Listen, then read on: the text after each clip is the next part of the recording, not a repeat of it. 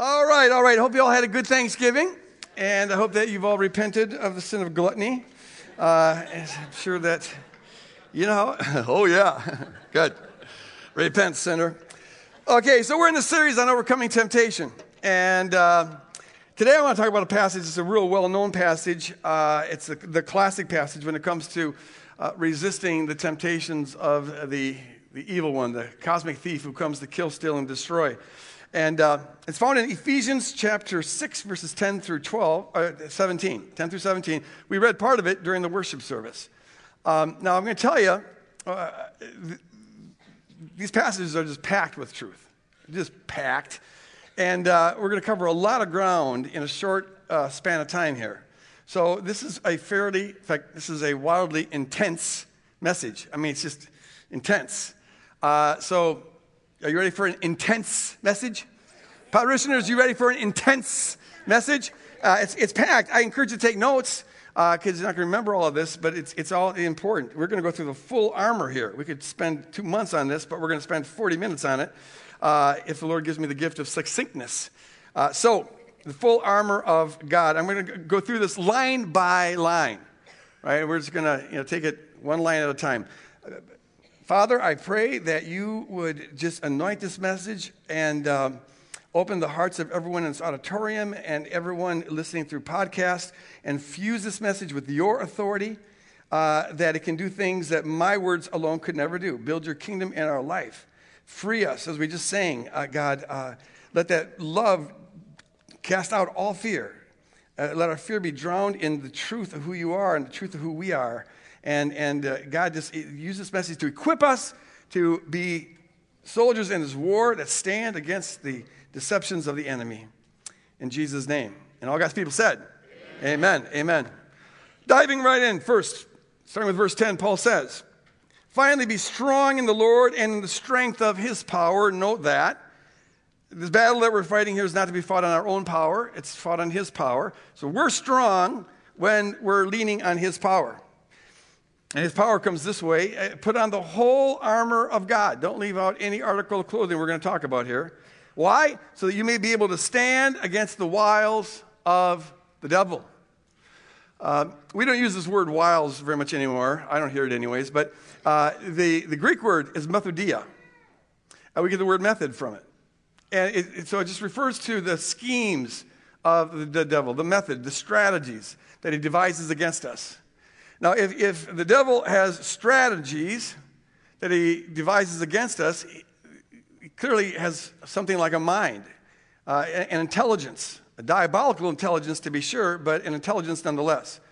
And I point that out because it means that uh, when we think about the, the Satan, as I mentioned last week, we can't think of that this is just a symbol of evil, as so many people today seem to want to think about things. Uh, this isn't just a mere symbol. And if we think about this as just a, a, symbol of evil or a mythological expression, well, for one thing, uh, we set ourselves up against the authority of Jesus. And if Jesus is your Lord, that kind of puts you in an awkward position. You don't want to be correcting his theology because he clearly believed that Satan was this intelligent, evil, cosmic agent a thief who comes to kill, steal, and destroy. But not only that, but it makes it, it, it makes it much harder to make sense out of this world. Like how, uh, how, how is this world created by an all good God when it's so messed up? It's not just messed up because people are messed up, though that is certainly true, but it's messed up in every possible way, structure leaving. I mean, how do you make sense out of cancer and, and, and other diseases and uh, deformities and, and weather disasters and the violence in nature and parasites and all the rest if you don't if you think nature is just all the way God created it to be, uh, I would have a hard time, frankly. If I didn't think that there was a, an evil cosmic agent that has a corrupting influence in the world, even on nature, I'd have a hard time believing in an all good God, an all good creator. Um, so so it, it, it's important just in terms of understanding the world that we, that we believe in the reality of Satan and other cosmic powers. But not only that, but, but, but this has to affect the way we live. It makes a world of a difference whether you think there's a roaring lion out there, a roaring lion seeking whom he may devour, uh, or whether you think everything's just going hunky dory and we live on some kind of vacation resort where God's will is already being done all over the place. It's like, um, I'm sure most of you heard that they, they suspect there's a serial killer uh, going uh, loose in, in the Tampa Bay area. He's already killed four or five people. There's random people, there's murders people.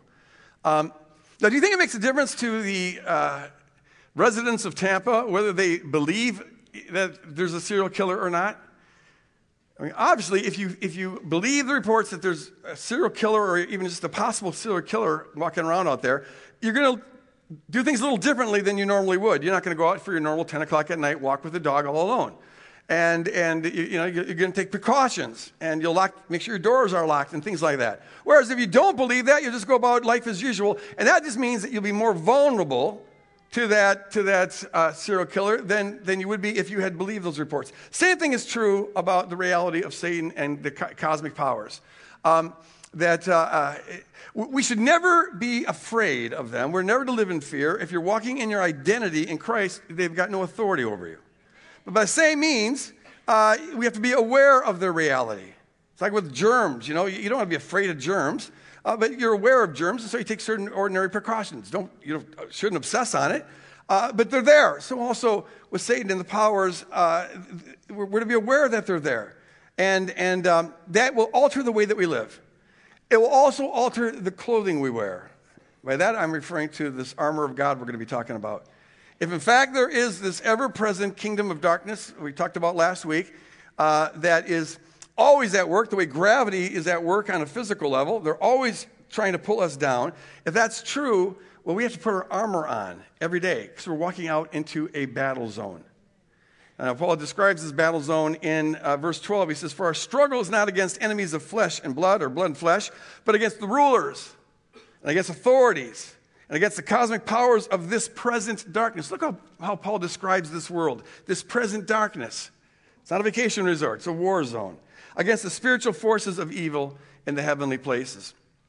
Uh, these titles refer to you know, rulers and authorities and cosmic forces and things like that. There's 13 of them, at least 13 in the New Testament. And they refer, we know from the literature of the time that they refer to different uh, categories of cosmic agents. These aren't your run of the mill angels. The word angel actually means messenger, one who's sent.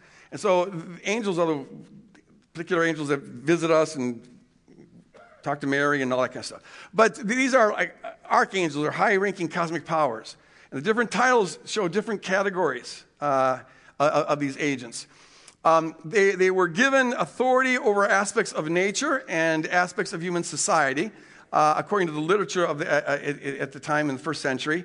Um, but when they rebelled against God, they now use that authority at cross purposes with God, which is why they exercise a corrupting, damaging influence in nature and in human society. Now, Paul, unlike a lot of the literature of the time that talked about these rulers and authorities and cosmic powers, Paul reflects no curiosity. In fact, no one in the New Testament reflects any curiosity about the details of their job descriptions and their rankings and things like that. Um, and I would encourage you to steer clear of anyone who likes to speculate about that stuff because they just get themselves into weirdness.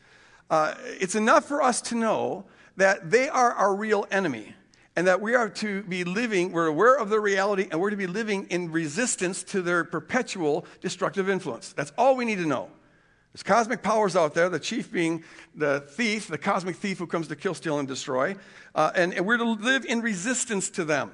See, when people forget or just don't believe in the reality of these cosmic powers and the reality of Satan, um, then, then what can easily happen is that we begin to think that other human beings, flesh and blood, are our enemies. Uh, when we aren't aware of the influence of these powers, we begin to direct our fighter instinct that we're all born with, that was supposed to be directed against the powers, but now we start to direct it against other human beings. Uh, and, and we're being played by the powers. In the end, we're either fighting the powers as our real enemy, or we're being played by the powers who deceive us into thinking that flesh and blood is our enemy. Uh, what Paul's telling us is that, that if, if, uh, if it's got flesh and blood, it's not someone we're supposed to be fighting against, it's someone we're supposed to be fighting for. And, and, and we, we, we do that by refusing to ever not love them. Uh, and, and, and, doing that, regardless of what they think about us, they may hate us, they may have ill intentions for us, but we, we, we refuse to not love them. And in doing that, we're waging war against the powers that are always trying to get us to think that the other human being is our enemy.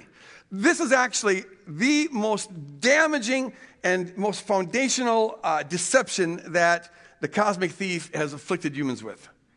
Uh, think about this. Throughout history, Every human being that's ever identified another human being as an enemy that needs to be killed was being played by the powers. And so, by this one dark deception, uh, the thief has managed to kill, steal, and destroy millions upon millions upon millions of lives. And the sickest part of it is that he just had to use other human beings to do it. So this, this, in this present darkness, there's this, this, encompassing deception. But if you're a kingdom person, you are called to live in contradiction of that, to resist that, and put on display uh, a different kind of kingdom and a different kind of love and a different kind of warfare. Uh, don't be played by the powers. Lock this in. If it's got flesh and blood, it's not your enemy. However, things may appear to your natural eye, if it's got flesh and blood, it's someone that you're to be fighting for by refusing not to love them and thereby pushing back on the powers. Amen? Amen.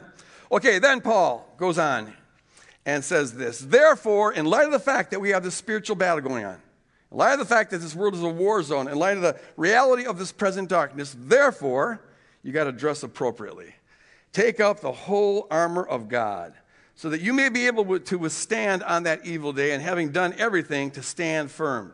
Stand therefore and fasten, and here's the first article of clothing fasten the belt of truth around your waist the belt of shoes. Now, when, uh, throughout this whole passage, Paul is using imagery, the imagery of a Roman soldier. Looks like that. That's a great drawing by Eric. Imagery of a Roman soldier. And the belt of a Roman soldier, the primary function was to hold the whole, hold everything else together. It, it held all the armor together.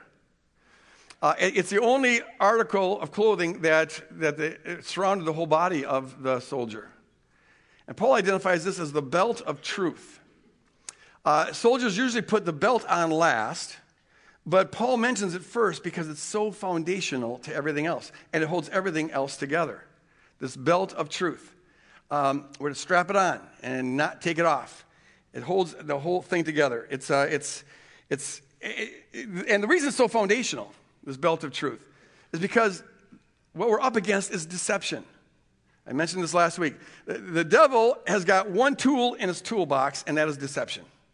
And he uses it in a million different ingenious ways, but it's always the same tool deception. And the only antidote to deception is truth. And so we really only have one weapon that we use. We use it a lot of different ways, but it's always the same weapon. It's the weapon of truth. Uh, in fact, all of the armor we're, going to see here is different ways of applying truth. But the most fundamental one is this, this, this belt of truth that we're to always have. We're to surround ourselves with truth. Jesus says, The truth, you shall know the truth, and the truth shall set you free uh, we are as liberated uh, as we are grounded in the truth. Be walking with this belt of truth. The truth that he's talking about is, is, is the, the truth that, that is revealed in a definitive way in the person of Jesus Christ, and especially in the crucified Christ. Uh, in, in Christ crucified, we learn the truth about who God is, and the truth about who we are, and the truth about others, and the truth about all of life. All of that truth is stuff we're supposed to surround, our with, uh, surround ourselves with day in and day out. Day out. Uh, don't go out of the house in the morning without having put on the belt of truth about who God is. Um, against all of the deceptive pictures of God that the enemy tries to get us to believe, the mean, vengeful, stuff that undermines our relationship with God. against all of that, you wear the belt of truth that says that God is fully revealed in Jesus Christ crucified. And wear the belt of truth that, that, that, that includes this, this truth that God is love. God is, is perfect, uh, other oriented, enemy embracing love. God is unalterable, unconquerable, uncontainable, unwavering, unfathomable love. Wear that belt. Saturate your brain with that truth. Amen. Always have on, on you the truth that God is always good all the time. And all the time, God is good. And He's never against you, He's always for you, always on your side. However, things may appear, whatever else is going on, lock that truth in. And don't go out of the house without the truth about who you are. Make that part of the belt that you wear truth about who you are. And against all of the deceptive, lying, terrible, arrogant, shameful things that the enemy might get, get you to, to try to get you to believe about yourself. Uh, you wear the truth that you are one for whom Jesus died. You are loved with a perfect, everlasting love. You're surrounded with that love 24 7. And when the enemy goes after you and accuses you, you remind yourself of the truth that you are holy and blameless in Christ. And when the enemy says you're all on your own, uh, you remind yourself of the truth that you are never alone because the Spirit of Christ dwells within you and he will never leave you or forsake you. And when the enemy tries to get you anxious and terrified, like you did Brianna, you, you, you remind him of the truth that perfect love casts out all fear. and whom the Son sets free is free indeed. Amen. Amen. And when the enemy tries to get you to believe that you're weak and you can't accomplish things, you remind yourself of the truth. You wear this on, on, on, on, your belt. The truth that, that in Christ you can do all things and you can endure all things and you're more than a conqueror in all things. Saturate your mind with truths like that and stand in that because that's what protects you from the lies of the enemy. And, and, and the, wear the truth about others. The cross reveals everything we need to know about, about other people. Um, against all the strategies of the enemy that try to get us to judge other people and gossip about them in our mind and with our words and to look down on them, uh, to be afraid of them, against all those strategies, we're to wear this truth that every single person we see and ever will see has a worth that could not be increased in all eternity.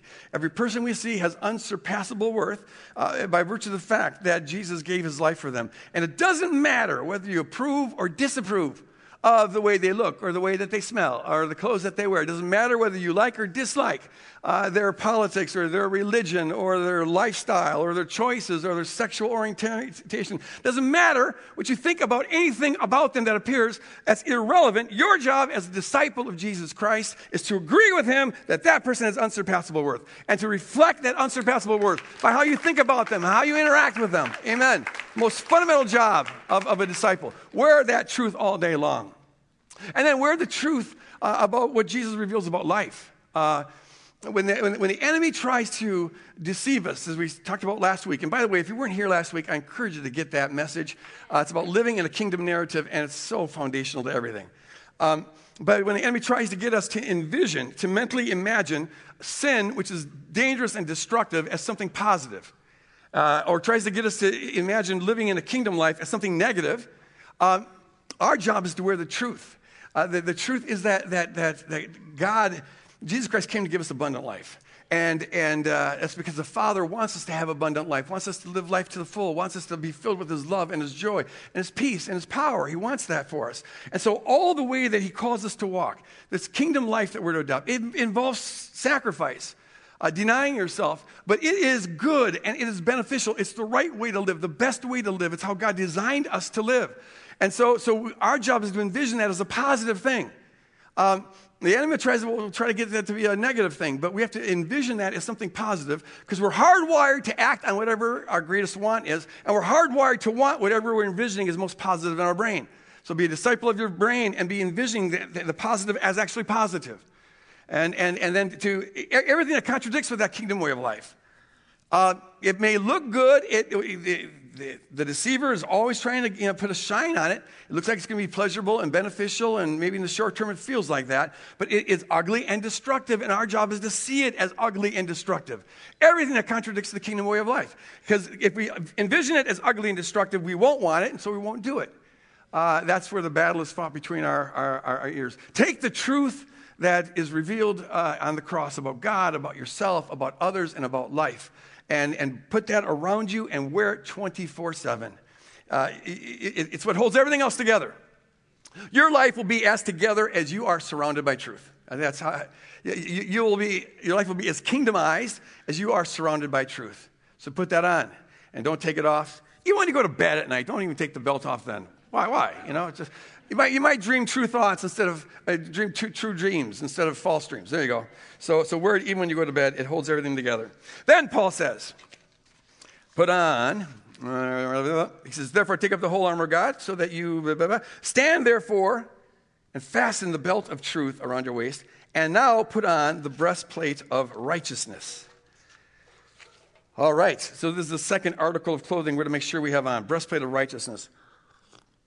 Now, when, when people think about righteousness today, they tend to think about uh, someone who's ethical. Oh, what a righteous dude. Um, I guess not, that's not what it means, is it? When they say righteous, it means like good looking. What does the word righteous mean in pop culture? Oh, righteous. I hear that said once in a while. Right, that's righteous. I don't know what it means, but, but church people usually mean ethical or holy or something like that. And um, yeah, because I'm, I'm, 50, I'm 55 and older, so I don't know what righteous means. There's a quote for you. So um, the, we think it means ethical, and, and it, it, it, certainly has that component to it. But the biblical concept of righteousness is much richer than that. Like so many other concepts in the Bible, it, righteousness is a covenantal concept. And it, it has to do with our relationships. To be righteous is to be rightly related, right related to God and rightly related to others. Uh, when you read righteous in the Bible, you can just re- replace that with right relatedness, and that really makes quite a difference. Uh, and so we're to put on the breastplate of righteousness. Now, uh, on one level, the breastplate of righteousness is simply Jesus Christ, because our right relatedness with God and with others and the whole of creation was accomplished on Calvary. And our job as disciples is to manifest that truth by actually cultivating right relationships, to manifest what Christ has already accomplished. All, all of our discipleship is really nothing more than that putting on display what is already true about us by virtue of uh, Jesus Christ's death on the cross. But what Paul's saying there is this, and this is why he associates it with the breastplate. The breastplate protected the soldier's vital organs, especially their heart. And so Paul is saying, now that you put on the belt of truth and you walk in the truth about who God is, who you are, who others are, and about life, uh, now guard, make sure that you're protecting uh, your right relatedness. Make sure that you're guarding all your relationships. Uh, your relationship with God. Make sure that you don't ever take that for granted. Don't get casual with that. Don't, don't, don't, don't think you can ever coast with that. Uh, if you think you can coast with that, see, there is an ever present cosmic thief who wants to kill, steal, and destroy that relationship. And he's always working to pull us downward. So uh, if we're not extending an effort to be going upward, we're going to be going downward without noticing it. Call, make sure that you invest in that relationship. Um, I encourage us to have regular times where we just have a date with Jesus. Carve out a block of time where you sit and just bask in his love for you, which rekindles your love for him. And that's the center of the kingdom right there, folks, because everything we do is supposed to be done out of this motivation of love, our love for him and the love we get from him. So make time to, to have that relationship and just enjoy him enjoying you. Uh, and I encourage us throughout the day to, to be aware of, of, of, God, eh, to invest in the relationship throughout the day. Uh, if you love someone, you talk to them, right? Husbands, listen up. If you love someone, you talk with them. Yeah? You share your heart with them. You're concerned with them. You're open with them. And not just once in a while, right? But when they're around.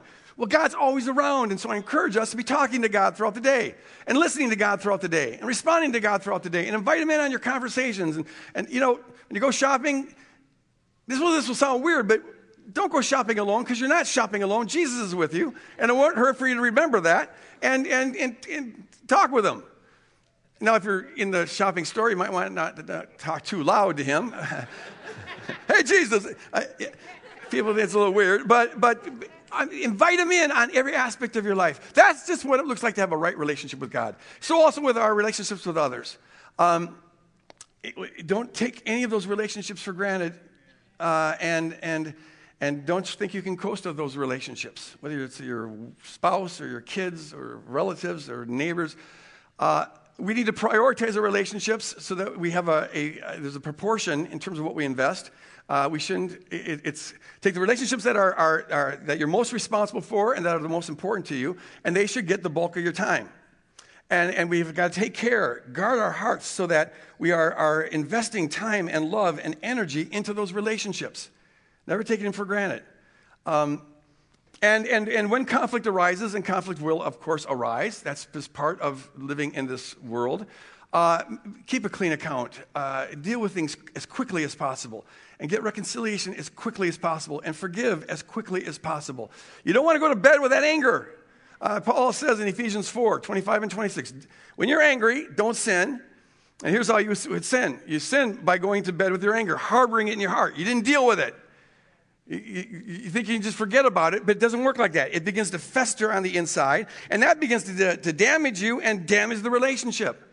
And then Paul says, in doing that, we give the devil a foothold. We open up the door to the cosmic thief to come in and start to kill, steal, and destroy in our hearts and in the relationship. So deal with things quickly. That's just what it looks like to be rightly related. To be rightly related. And for strangers to be rightly related simply means that we agree with God that they have unsurpassable worth, and that's the only opinion we're allowed to have of them.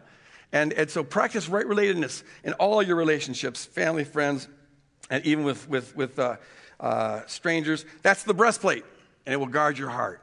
One of the ways the enemy most sows junk in our heart is through bad relationships and wrong relationships and relationships that aren't rightly related. So keep your relationships right with God and with others. Then Paul says, Now for your shoes, uh, shoes for your feet, put on whatever will make you ready to proclaim the gospel of peace. The word gospel means good news. And the peace that Paul's talking about is not just a, like a personal peace, though it includes that. Uh, and it's not just the absence of conflict, which is what the world usually means by peace. We're looking for peace in the Middle East. And when they say that, they're not looking for love in the Middle East, they're just looking for people to stop killing themselves.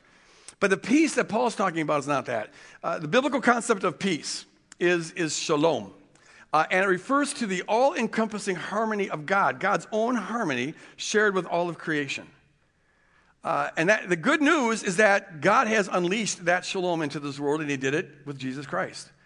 He says this in Colossians chapter 1. He says, as, he says for, for in Him uh, all the fullness of God was pleased to dwell, and through Him God was pleased to reconcile to Himself all things, whether on earth or in heaven, by making peace, shalom, through the blood of the cross.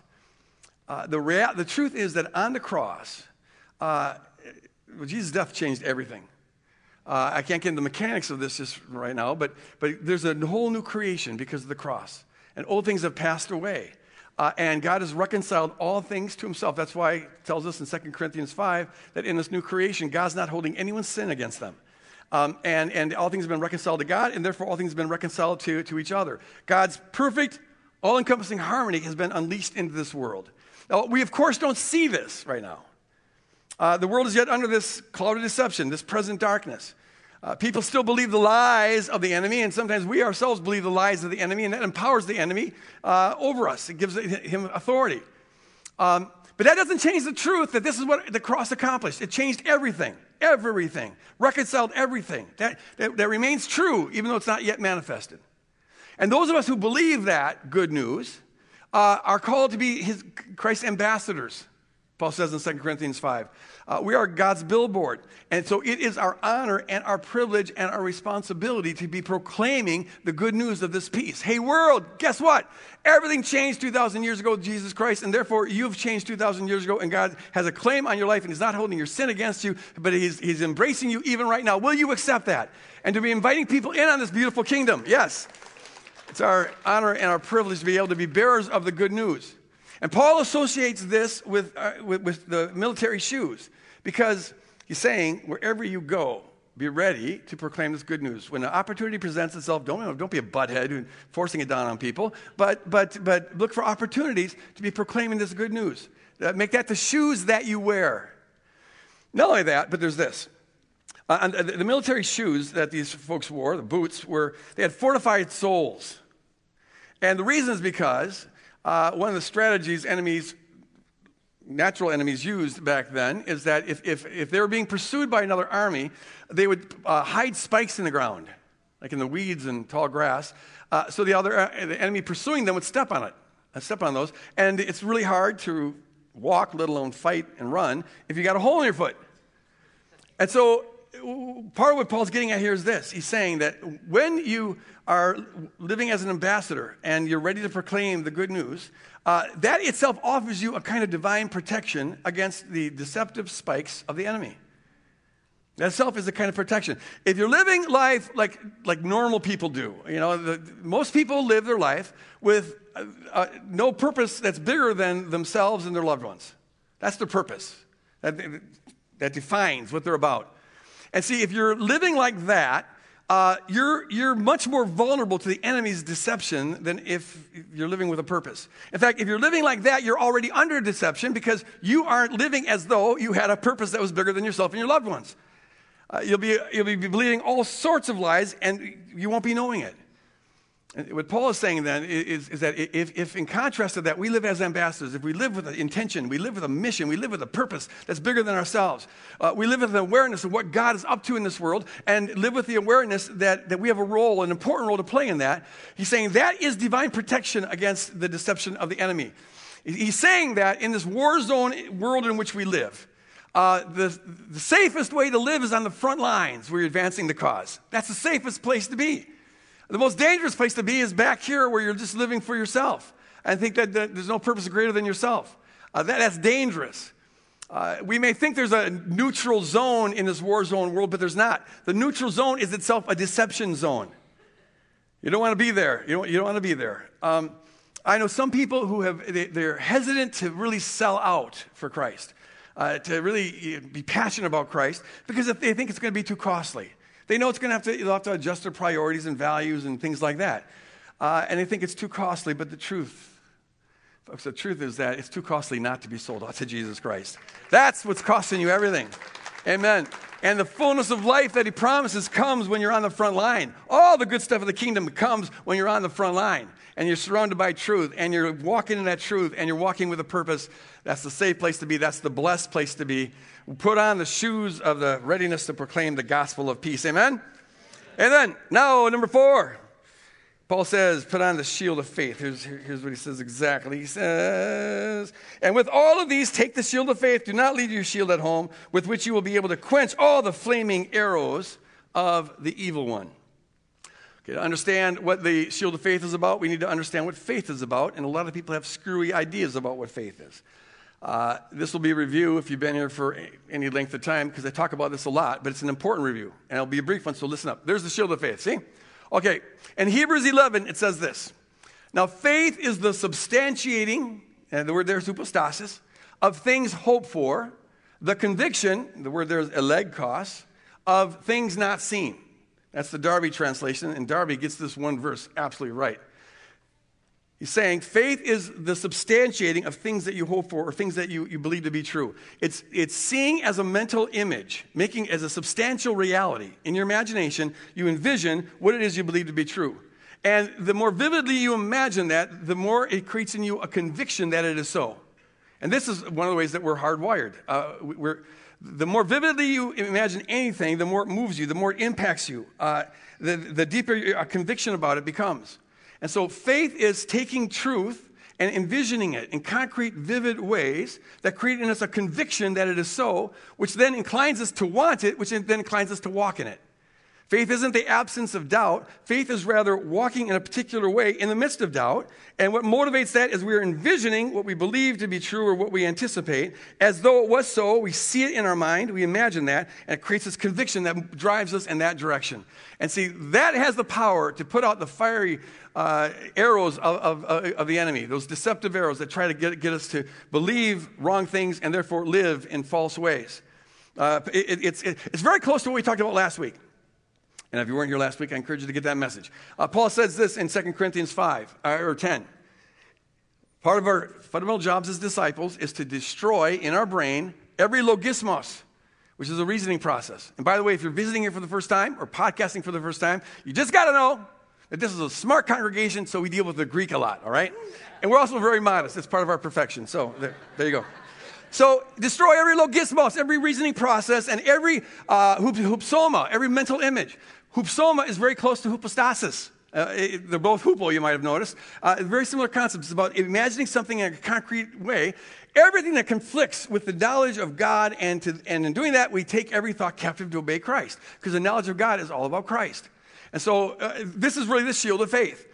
Uh, envision come against everything, every image, every thought that contradicts what you know to be true in Jesus Christ. And now envision everything you know to be true uh, uh, in, in, Jesus Christ in vivid ways, because that creates the conviction that it is so and moves you in that in, in a certain direction. So, really saying, take the belt of truth, which you need to have. It holds everything together. But you also need to have a shield of faith, where you take the truths of that belt and now put it in your brain and see it and envision it. So don't just know about God. No, don't just know truths about God, but rather there has to be times where we, we encounter the living God and we, we, we, we, we see Jesus and imagine Jesus. In your dates with Jesus, uh, uh, ask the Spirit to help you get a vivid picture of Him and, and, and hear Him and see Him and experience Him. It's, it's, it's, it's, it's good to know about the truth that God loves you, but we need to experience it. And that happens, that we'll experience that elegkos when the, our, our image of God becomes a hupsoma or hypostasis, uh, a concrete, vivid image in our brain. Don't just know the truth about God, but rather experience it. Have times where you see Him, even throughout the day. Um, yeah, you're going to go shopping with Jesus because uh, Jesus is with you when you go shopping and when you mow the lawn and when you go to work and whatever you're doing, He's there. And, and just, I sometimes just imagine Him right alongside of me. I'm driving the car and there's Jesus, we talk. Or sometimes I just sense his presence. Um, and this can, you know, be kind of weird to people if you don't know what. Oh, so you got an imaginary friend named Jesus. That's, that's, and that's special. See, I have really good reasons for thinking that that imaginary friend isn't just imaginary. Jesus really is there. The question is, will my mind line up with that truth or not? And, and, uh, and so, eh, see Jesus going with you throughout the day. That now you're having faith. You don't just know the truth about God, you're having faith that this is so. And the more vividly you imagine it, the deeper that conviction becomes. Now, the same means don't just know truths about you. That's good. That's your belt. You need to know the truth about you, but there has to be times where you actually envision that concretely, have faith in that concretely. Don't just know that you're more than a conqueror. That's a good thing to wear on your belt. But there's times when the enemy comes at you and, and is, is telling you that that's not true, where you need to take that out. And now you, you, you use a shield. You imagine yourself. What do you look like when you, when you act as more than a conqueror? I encourage you to, in prayer, run, run like, like previews of that. Uh, especially in like a situation where you act least like a conqueror.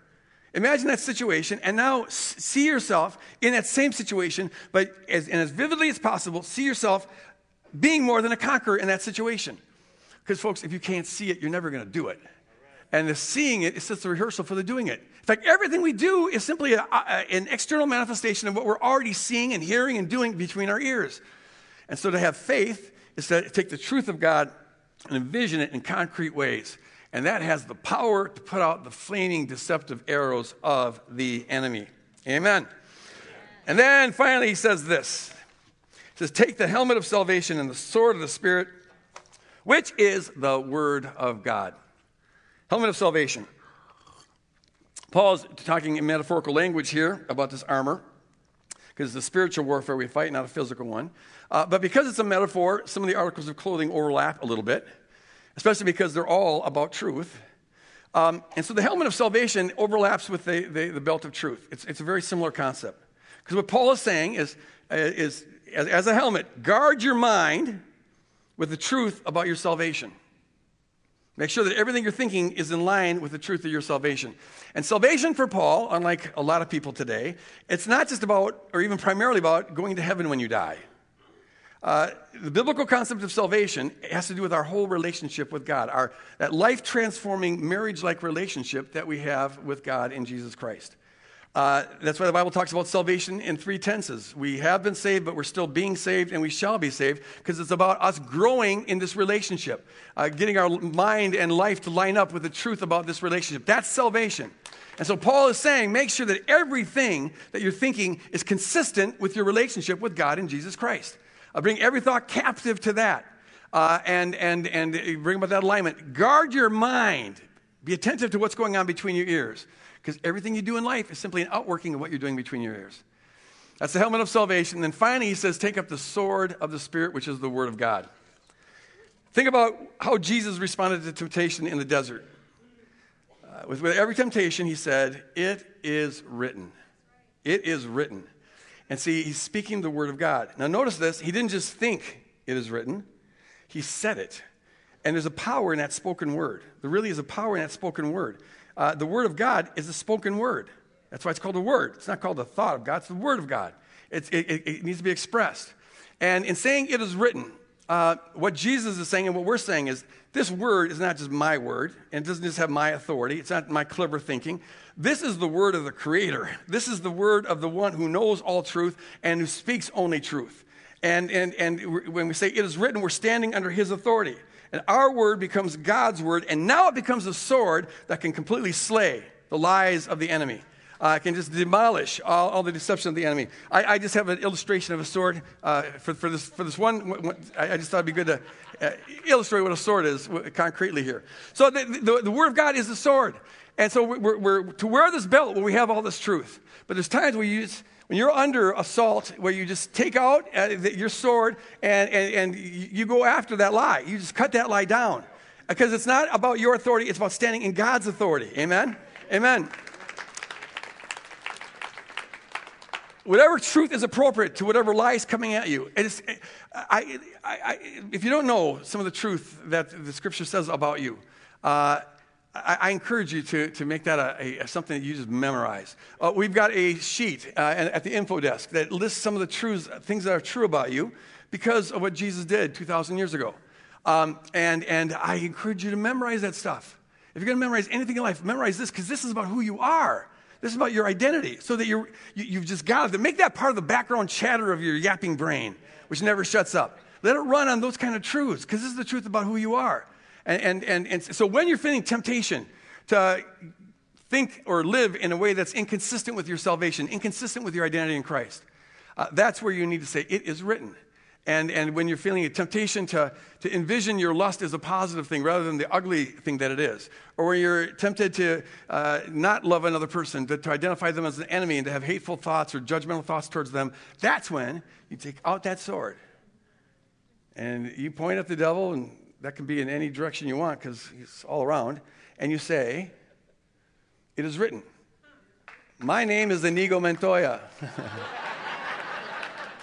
You're no match for my father. So that lie must prepare to die. And then you slay that lie. You just decapitate that, that, that, that deception. You dismember that falsehood. Wield that sword. It is written. Stand in that authority, not your own authority. That's why we're to be strong in the power of the Lord, not our own power. We don't got any power. Uh, we're to be strong in the power of the Lord and that comes through the sword of the Lord. So I want to end here by practicing this. Let's, let's practice some sword wielding, okay? Um, and we're going to have a responsive reading, and uh, we also have copies of this at the info desk if you want to get, take this and memorize it. But we're just going to, uh, uh I, will read uh, the first line, and you guys read the second line. Uh, and you don't have to quote the verses that I give there, because those verses are just there to reassure you that this is, in fact, uh, the Word of God.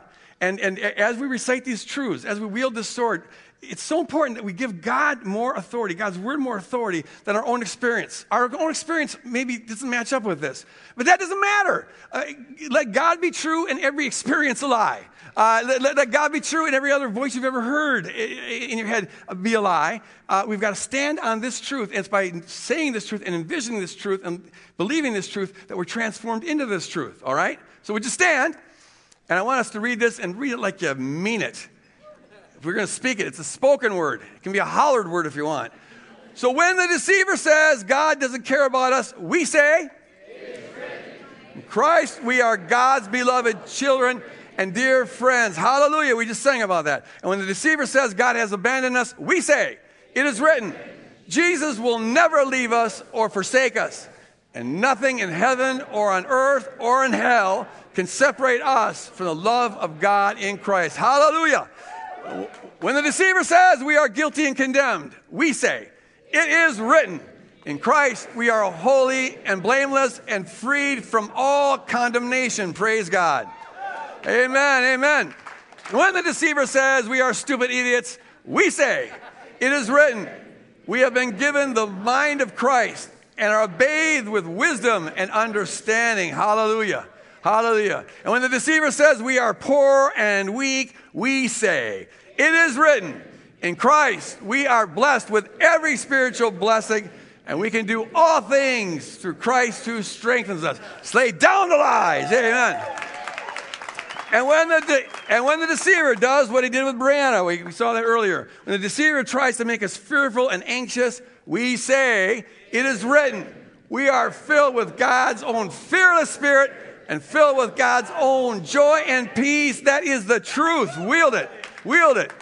And when the deceiver says we are losers who will never overcome our failings, we take out a truth from our belt and it becomes a sword and we say, It is written, in Christ we are more than conquerors in all things and we are destined to be totally transformed into Christ's own likeness. Amen. Let it be true. Let it be so. And when that snivelly thief comes at us and reminds us of our shameful past, we say, It is written, everything Satan had against us has been nailed to the cross, which is why Satan is now a laughing stock to us. Hallelujah. All right. Praise God. This is fill your brain with this stuff, folks. When the deceiver says our shortcomings make us unlovable, we say, it is written, we are the beloved bride of Christ, and we ravish the heart of God and make him sing and clap his hands in delight over us. Hallelujah! He's rejoicing. And when that deceiver says that our future is looking very bleak and getting us depressed and pessimistic, we say, Get lost! It is written, In Christ, we have an eternal inheritance of unimaginable glory. Praise God. Amen. Wield that sword. Ah. Hallelujah, hallelujah, hallelujah. So you can pick that up at the info desk uh, if you want, along with that other sheet that has a more comprehensive list of these things. This is what we're supposed to wear day in and day out, folks. Uh, just Always be ready. Put out those flaming arrows of the enemy. Hallelujah. Hallelujah. Uh, if you're here t- uh, this morning and have any need that could use prayer, I will invite you to come forward, and prayer teams will be up here on, by the stairs, and let them pray for you. They would just love to, to saturate you with that the power of prayer. And if you're here this morning and you're not a surrendered follower of Jesus, I encourage to, you to consider becoming one. And if you come up here and talk to these folks, uh, they would love to explain what, what's involved in that. So Army, as we leave this place, we're going out into a war zone. It's war out there. Uh, it's this present darkness out there. Uh, the, most of the world doesn't see it, but we see it. And so make sure that you're dressed appropriately with the whole armor of God, ready to do battle, proclaim the gospel of peace, and wield the sword of truth. If you agree with that, say amen and go out and do battle. Yeah. God bless you guys. Love you.